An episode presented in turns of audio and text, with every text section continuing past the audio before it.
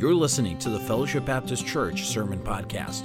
Fellowship Baptist Church is located in Clark Lake, Michigan. Today's message is part of a series called Rooted in Christ by Pastor Daniel White. Now let's prepare our hearts as Pastor White brings forth God's truths from his word today. Paul said, If I'm going to glory, I'm going to glory in the cross of Christ Jesus, my Lord. Thank you, ladies. That was absolutely beautiful. Take your Bible with me this morning, turn to Philippians chapter 4.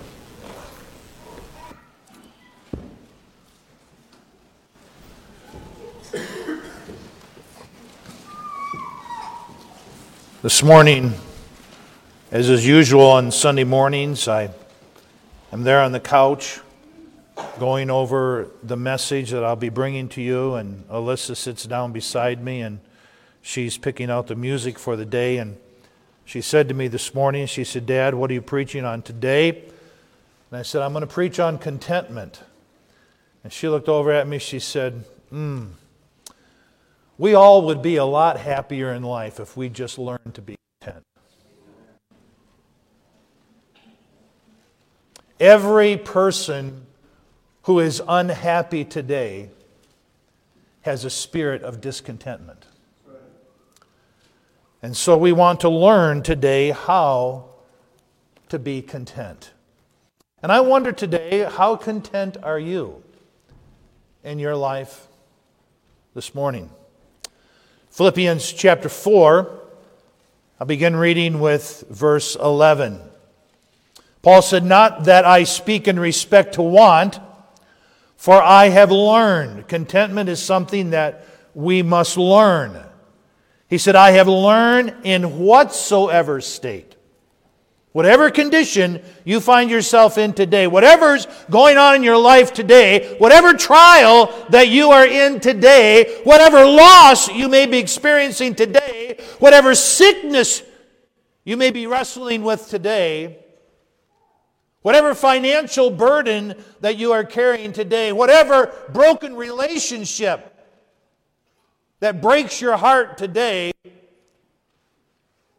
God says, in whatsoever state we are in,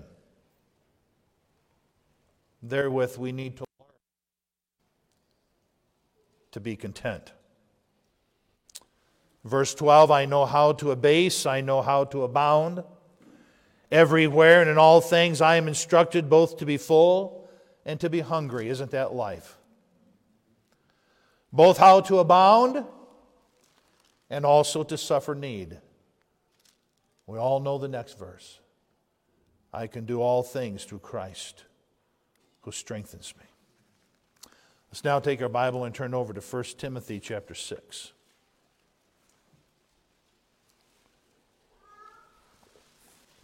Begin reading with verse 6. Another very familiar portion of Scripture. But godliness with what, church?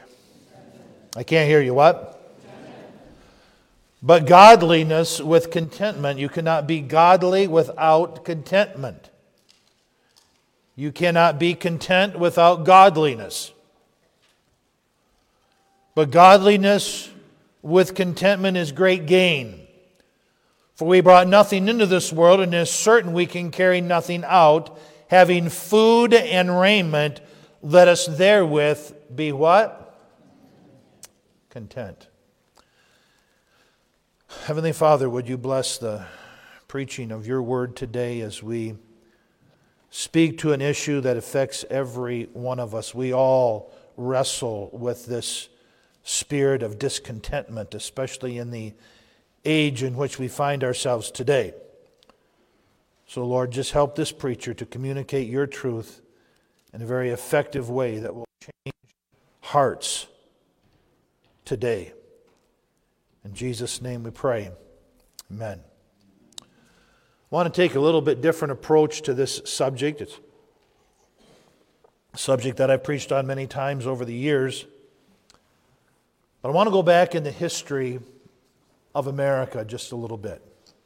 How many of you remember Tom Brokaw? Okay. Wow, that's surprising. Only about half of you. I guess that'll date us.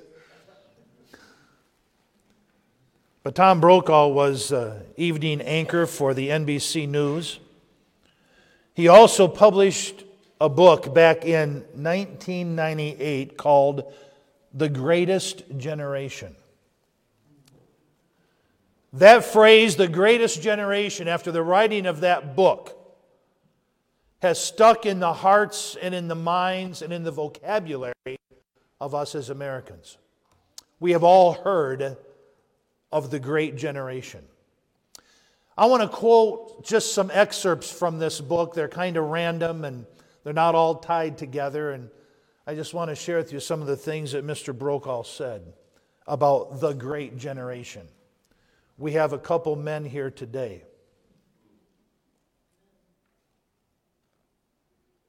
That are still a part of that great generation. Brother Raby. He's part of that great generation. Pastor Peterson, part of that great generation. If you're in your 90s today, you are that generation that we take our hats off to. And we acknowledge you as a great generation, the generation that made America what it is. We are in debt to you. But born between 1910 and 1924, those of the greatest generation grew up during the Great Depression, and many of them fought in World War II. They are also known as the G.I. Joe generation. For any of you who have been in the Philippines with me, often as we will be walking in the marketplace, we'll have young people come up to us and say, Hey, Joe! Referring to us as G.I. Joes. This generation grew up during a time when the world was experiencing great shifts in power. Europe was in an upheaval. The United States had yet to flex its military muscle. That all changed during World War II, and a new era of American power and wealth ensued. This generation lived through the Great Depression and World War II, and then into the most prosperous eras in the history of our nation. The changes this generation witnessed will forever be marked as some of the most pivotal moments in American history. Perhaps because of having lived through the Great Depression, this generation knows a thing or two about hard work. On top of that, they lived through the years of World War II and appreciate peace, security, and freedom. Combined, these three factors resulted in a very strong work ethic among the members of that great generation. The combination of living during the Great Depression and experiencing wartime rationings means many in this generation are well versed in frugal living. They learned to make do. They also learned creativity in the face of scarcity. Frugality for them isn't a badge of honor, nor is it anything to be ashamed of. It was simply a way of dealing with life in those times. Many gave themselves during World War II to the extent that they lost life and limb. The war was truly all encompassing for this generation at that time. The Battle of the Bulge, for example, is considered by military experts to be the greatest military battle in the history of our nation. While many fought in the war back home, people made do with less in order to contribute to the war effort. That meant rationing and doing without some of the very basic staples of daily living. United as a country. Wouldn't it be a wonderful thing to be united as a country again? United as a country in the face of evil. The great generation came together to sacrifice what they could to make the world a better place. This generation, above all generations, had a deep and abiding love for America. And they were extremely patriotic.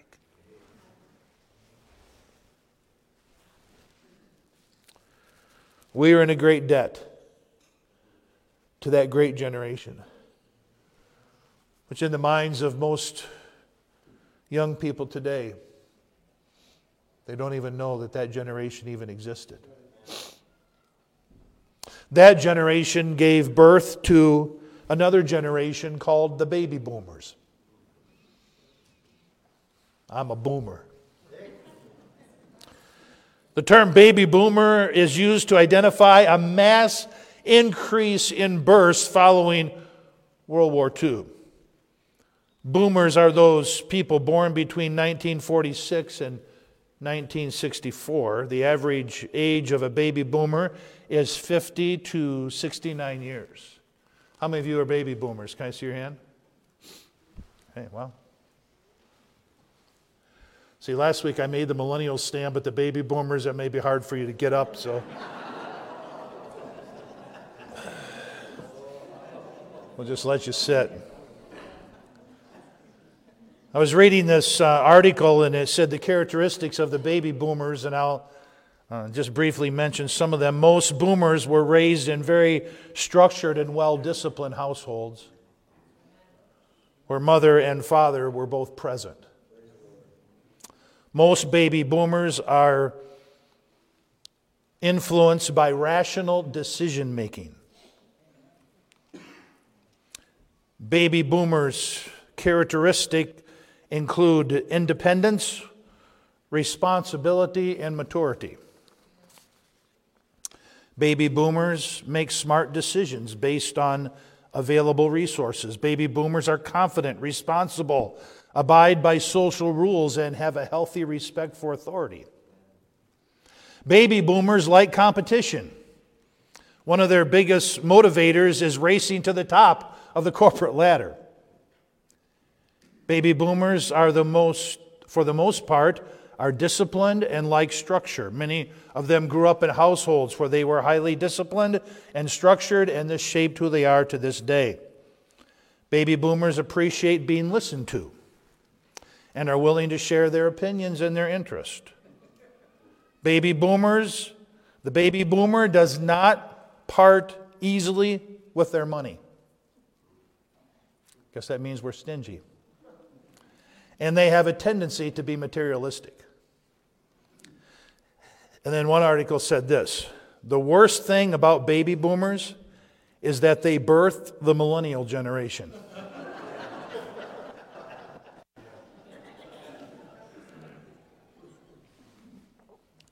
And that picks up where we left off last week.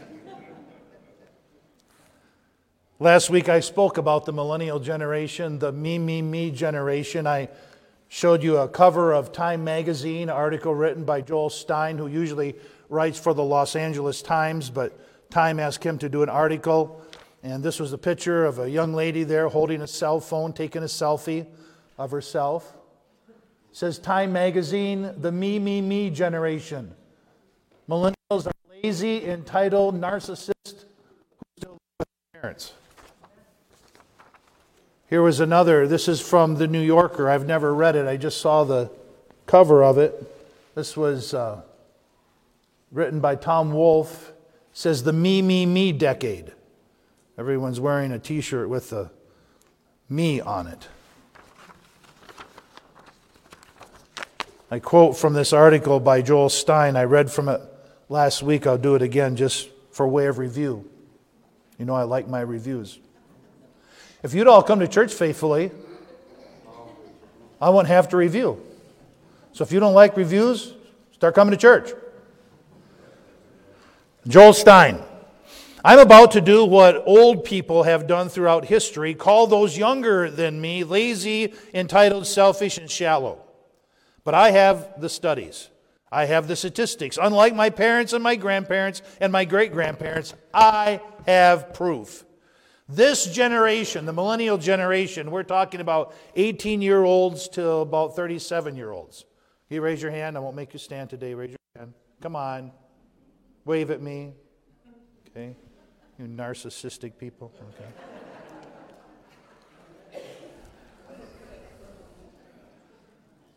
No, I actually had, when I read this, I read this to a couple millennials and they agreed. with Mr. Stein. I'm not, I'm not knocking our millennials here. We have great millennials.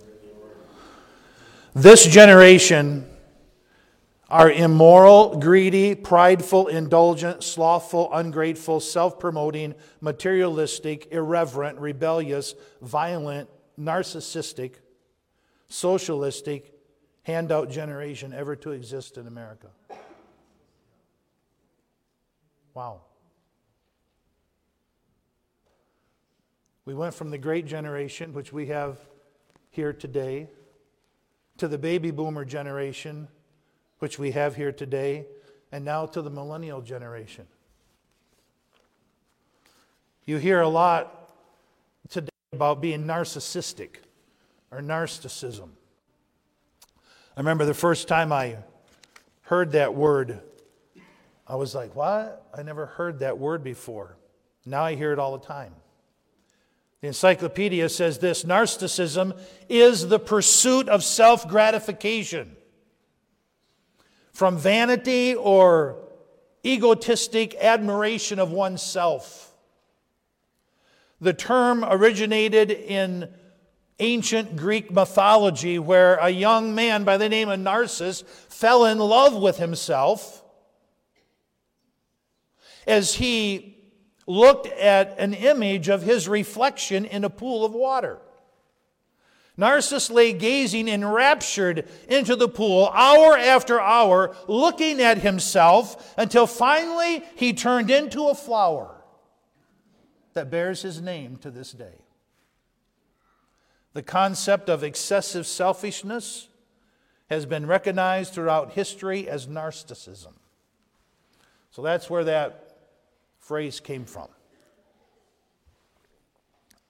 So I did what all great Bible scholars do I went to Google. and I Googled up the word narcissism just to see what would pop up. Now, can I tell you something? These are not believers writing these articles. This is the world's estimation of this current generation. BBC, future millennials are narcissistic. Next, social media has created a generation of narcissists. Next article, millennials are the most narcissistic generation ever to exist. The narcissism epidemic. Me, me, me, the rise of narcissism in the age of the selfie. Me, me, me, we're living through narcissism epidemic. From sex to friendship, millennials are ruled by narcissism. Moral narcissism and the least great generation. The narcissism epidemic, living in the age of entitlement. How millennials have become the selfie, narcissistic generation. And it goes on and on. Now, this isn't an independent, fundamental, Bible believing preacher leveling that kind of accusation upon this current generation. That is the world. I mean, when the world starts calling it right, it's pretty obvious.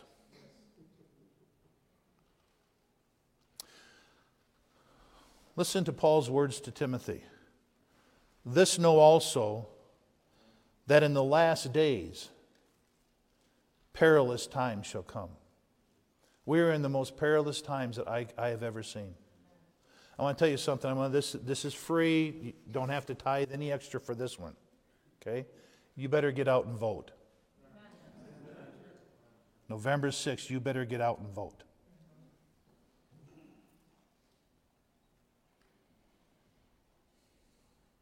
These are perilous times. And it says this For men shall be lovers of their own selves. What is that? Narcissism. What is that? That's the me, me, me generation.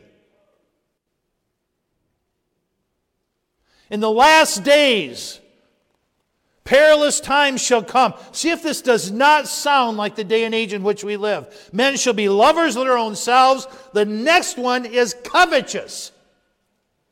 So we're going to talk about today covetousness versus contentment. Covetous, boasters, proud, blasphemers, disobedient to parents, unthankful, unholy, without natural affection, that's sodomy truce breakers, they don't keep their word, false accusers, we've just seen that played out. Incontinent, without self control, fierce, despisers of those that are good, traitors, heady, high minded, lovers of pleasure more than lovers of God, having a form of godliness, but denying the power thereof. And this statement is made from such turn away don't have any part to do with that kind of generation. Peter said, and with many other words did he testify and exhort, saying, Save yourself from this untoward, this crooked, this perverted, this twisted generation. Save yourselves. Are we influenced? This was last week's message. Are we influenced by this generation? Yes or no? Yes, we've all been influenced by the culture in which we live. And I'm here to tell you today the only way that we're going to break loose and have nothing to do and turn away from this present generation is when we learn to be content. When we break away from the me, me, me, the selfie, the narcissistic mindset. God's Word has so much to say about learning to be content. 1 Timothy 6 6 through 8. Godliness with contentment is great gain. We brought nothing into this world. It is certain we can carry nothing out. Now listen to this. Having food and what? That's it. How many of you have food? Can I see your hand? I'm glad you all got your clothes on. That's a good thing.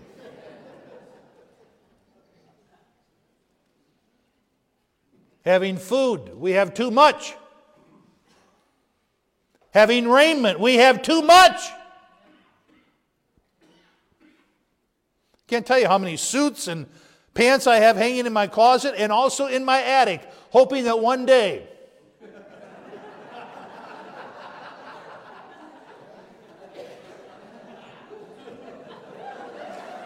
Can't even finish my statement in this church.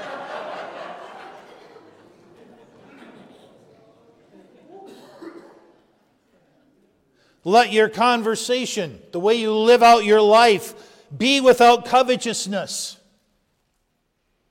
And be content with such things as you have. I'm going to tell you something 90% of the people in the world would die to have what we have.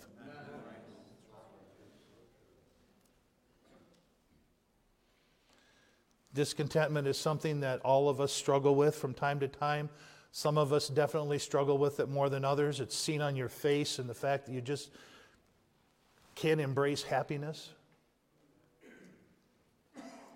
But Satan uses this temptation to be discontent to lure us all into sin and away from the will of God. How is he using it on you? We become discontent with our jobs.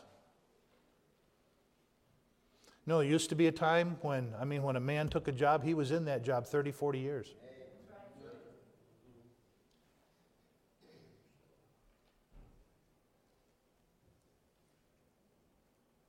Move from job to job. We become discontent with our appearance. Billions of dollars are spent simply because men and women are discontent with the way God made them. We become discontent with our possessions. I'll never forget when I bought my truck from Joel. Hey, Joel. Can I tell you something about salesmen? They love it when you're discontent. They love to see a discontented person walk into the sales room.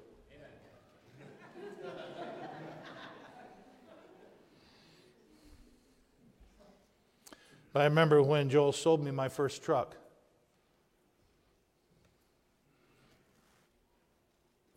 Brand new Ford F 150.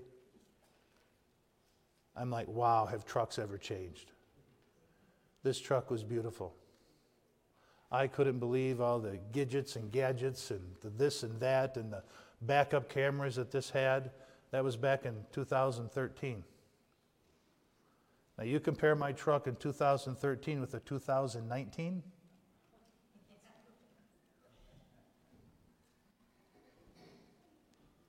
This whole world system is built upon trying to get you to be discontent. My truck is still as good as the day I bought it, but when Joel drove in with his brand new 2019 Lariat and say, Hey, Dad, come and look at this one.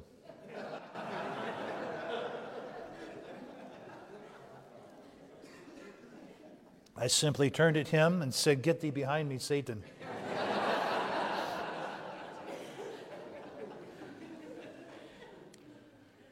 we become discontent with the positions that we have.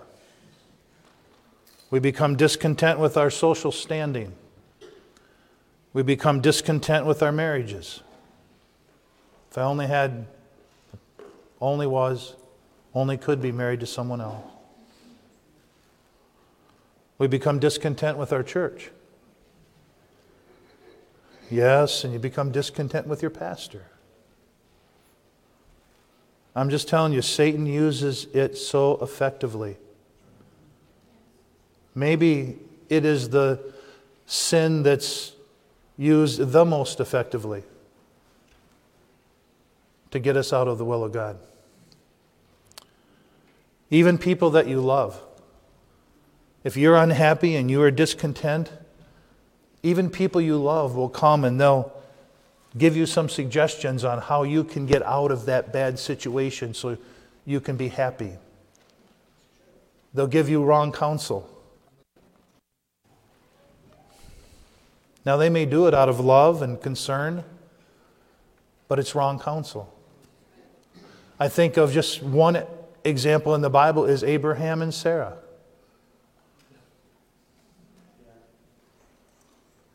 God said he would give them a child and would give them a son, and a great nation would come from that son. But now Sarah's 90 and Abraham's 100, and 100 year old men do not father children.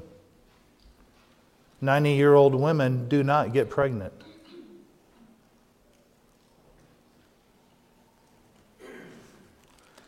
You know why God waited so long?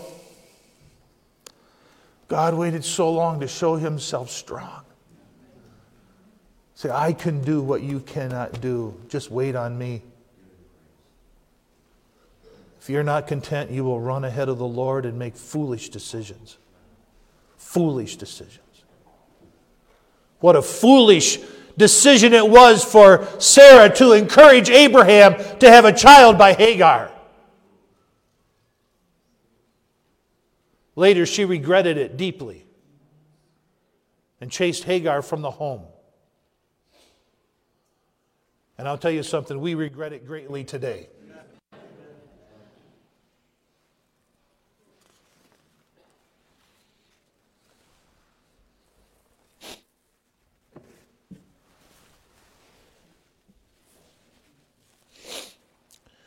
In a discontented state, we become open to deception and temptation, and we will find it very hard to resist the devil. I'll never, never forget riding with my dad in the country. Often on Sunday afternoons, we would take Sunday afternoon drives. Did anyone ever do that? After church, you have dinner, you take a drive. I don't know, I guess that was just that generation. to take a drive out. And I remember going past a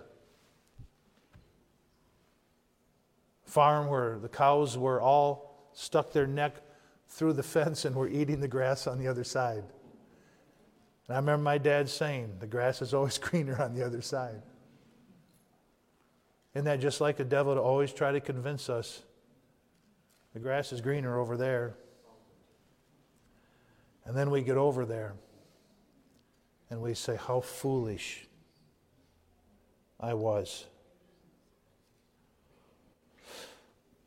I think you would agree with me that contentment is probably one of the most difficult virtues to learn in the Christian life. I have learned in whatsoever state I am in, therewith to be content. Bad health, be content. Financial pressure, be content.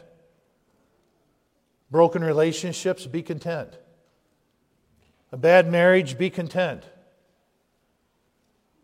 Sitting under Pastor White, be content.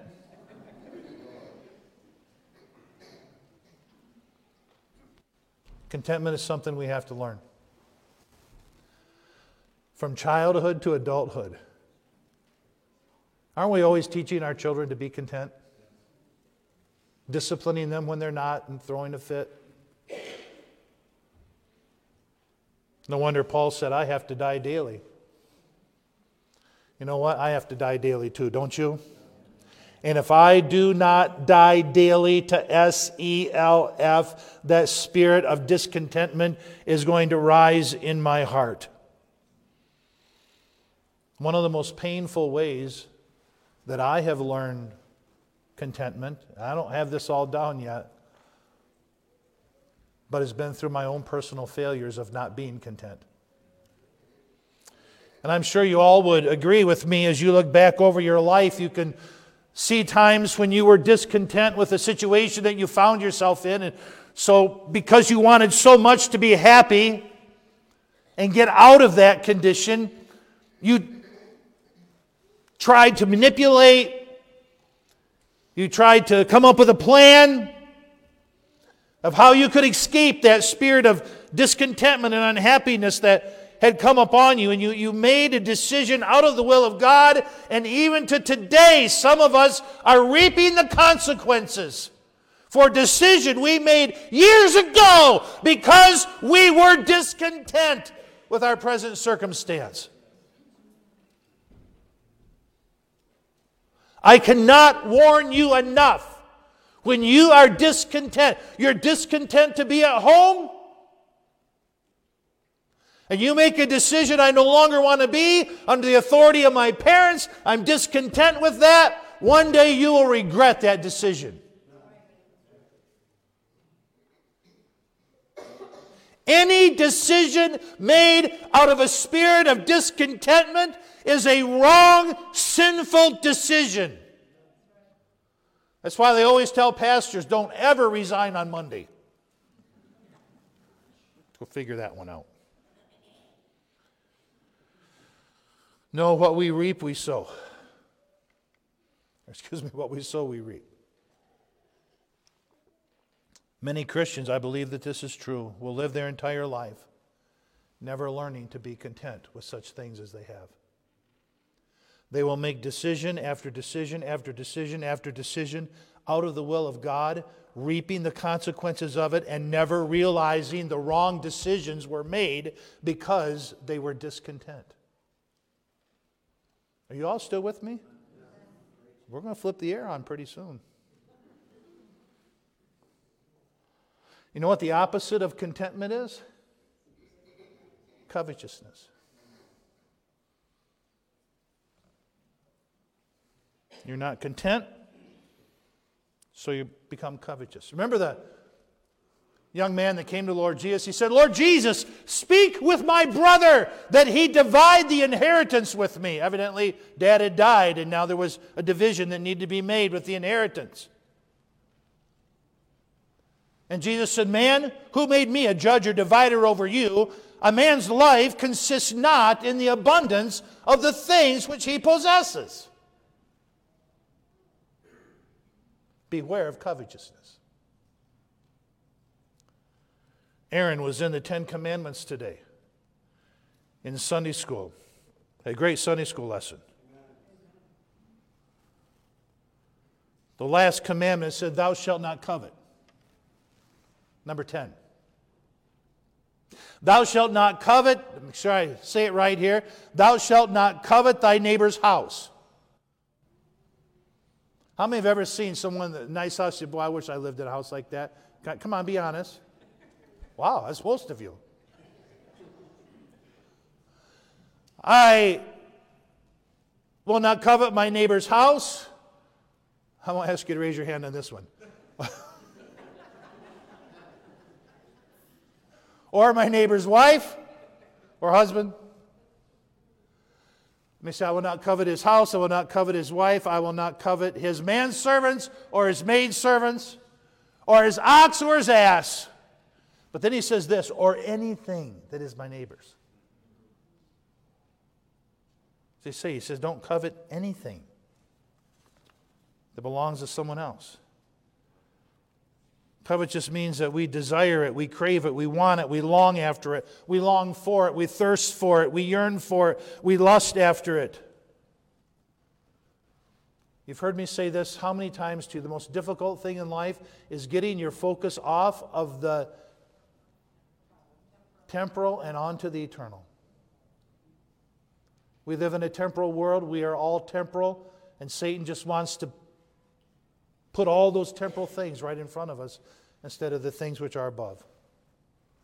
Look not upon the things which are seen. You look upon the things which are seen, and you will covet those things.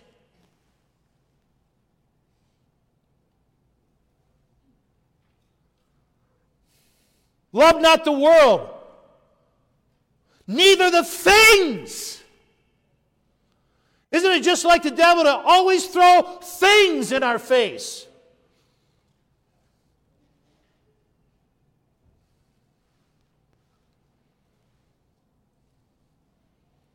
Don't covet anything. When you covet, it'll skew every decision that you make in life.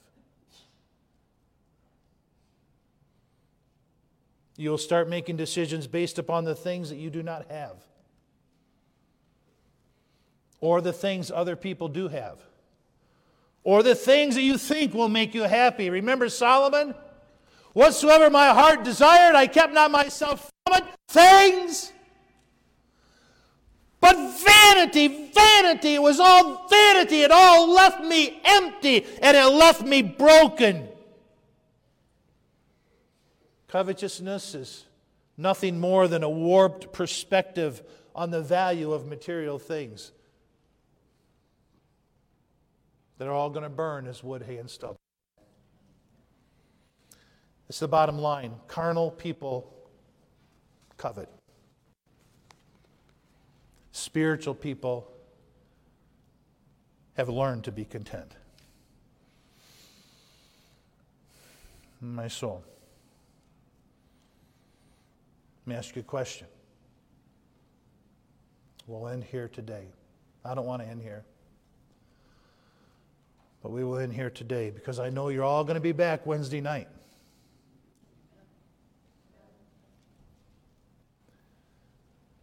That's what we're going to do Wednesday night. We're going to step away from the series on the family, and I'm going to come back to finish the second half of this message.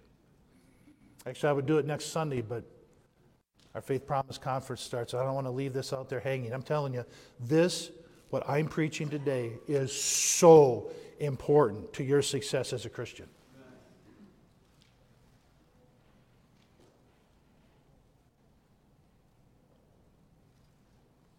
Tonight we have the Lord's table. Last week we had a wonderful evening service. If you weren't here last Sunday night, we had testimonies, we had baptisms, we had a young man joining the church, and our time just got away from us. And so we're going to have the Lord's table tonight. And as we come to the Lord's table tonight, I think we all need to take a pause.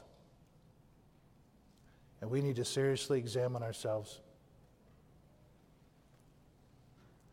And we need to ask ourselves the question Are we content with such things as we have?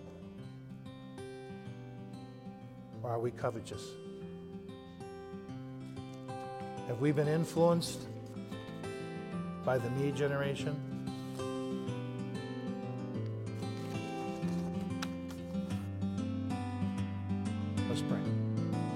You have been listening to the Fellowship Baptist Church Sermon Podcast. We hope this message was a blessing and encouragement to you. If you would like more messages, visit our website at fbcclarklake.org, where all of our messages can be downloaded for free. Also, you can subscribe to the Fellowship Baptist Church Sermon Podcast on iTunes, Google Play, or SoundCloud. All of our messages are available for free. If you want to keep up to date on what's going on at Fellowship, follow us on Facebook, Twitter, Instagram, where you can see what's happening at Fellowship Baptist Church. If you'd like to visit us, Fellowship Baptist Church is located at 3200 Reed Road, Clark Lake, Michigan. Thank you so much for listening, and we hope to see you back here again next time.